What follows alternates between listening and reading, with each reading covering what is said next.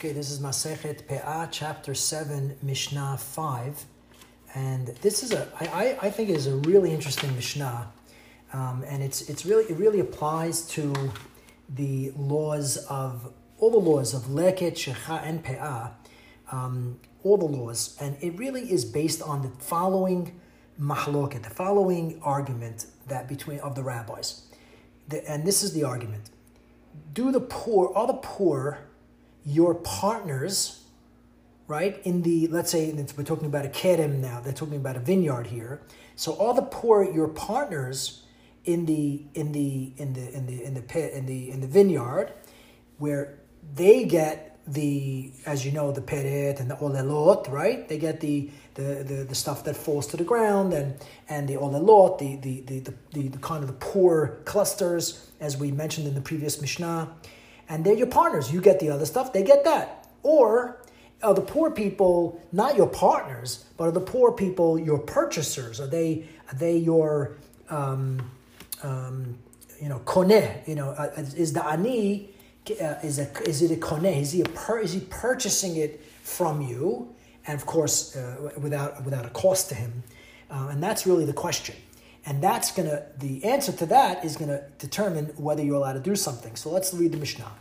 Hamedel begefanim. A person who's medel. Medel means that he thins the vines, right? When the vines are too dense, he cuts away some of the shoots and he allows for the, the rest of the vines more space to grow and to and to benefit from that and to uh, become more abundant. So so he's kind of thinning it away so that it has more uh, room to grow.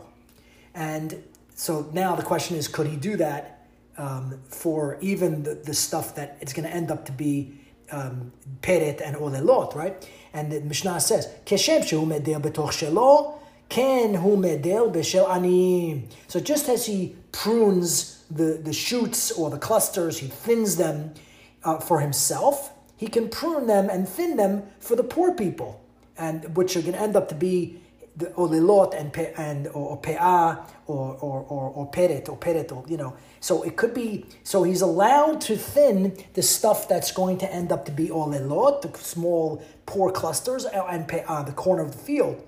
That's Rabbi Yehuda's opinion, and. There, according to the Yehuda, the reason there's two reasons why he says this. Reason number one is the poor, the aniyim have a status of shut, uh, shutaf, of, of a partner. And just as a person could thin his partner's vines, so too he can his own vines. He can thin his partner's. He can he can thin his partner's vines, and the poor, being your partner, you're allowed to do that.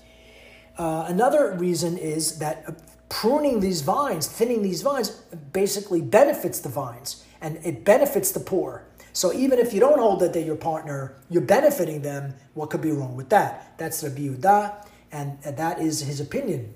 However, Rabbi Meir Omer, Beshelo rashai, ve'en rashai beshel aniyim. Rabbi Meir says he can thin, he can prune all he wants with his own stuff, but he can't do that with the pe'ah, he can't do that with the olelot, he's not allowed to because that belongs to the aniyim, and the aniyim have the status of konim, they're purchasers. And just as the seller is not permitted to touch the clusters that he sold to his fellow, to his fellow after he sold them, it's as if he sold them to the aniyim. He also cannot touch those items that are going to the poor.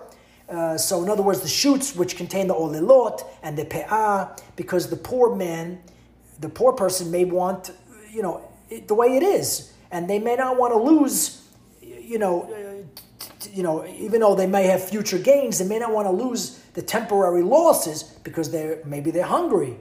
So the question is, what is the halacha? Is it Rabbi Yehuda, like Rabbi Yehuda, where you are allowed to thin and prune the stuff that's going to the poor anyway? Or is the mitzvah, or is the halacha like Rabbi Meir, who says you can't play around, you can't, you can't touch the stuff that's going to the poor. They're not your partner, uh, and they don't. This stuff doesn't belong to you, and you're not allowed to do it. Which one is it? What do you think?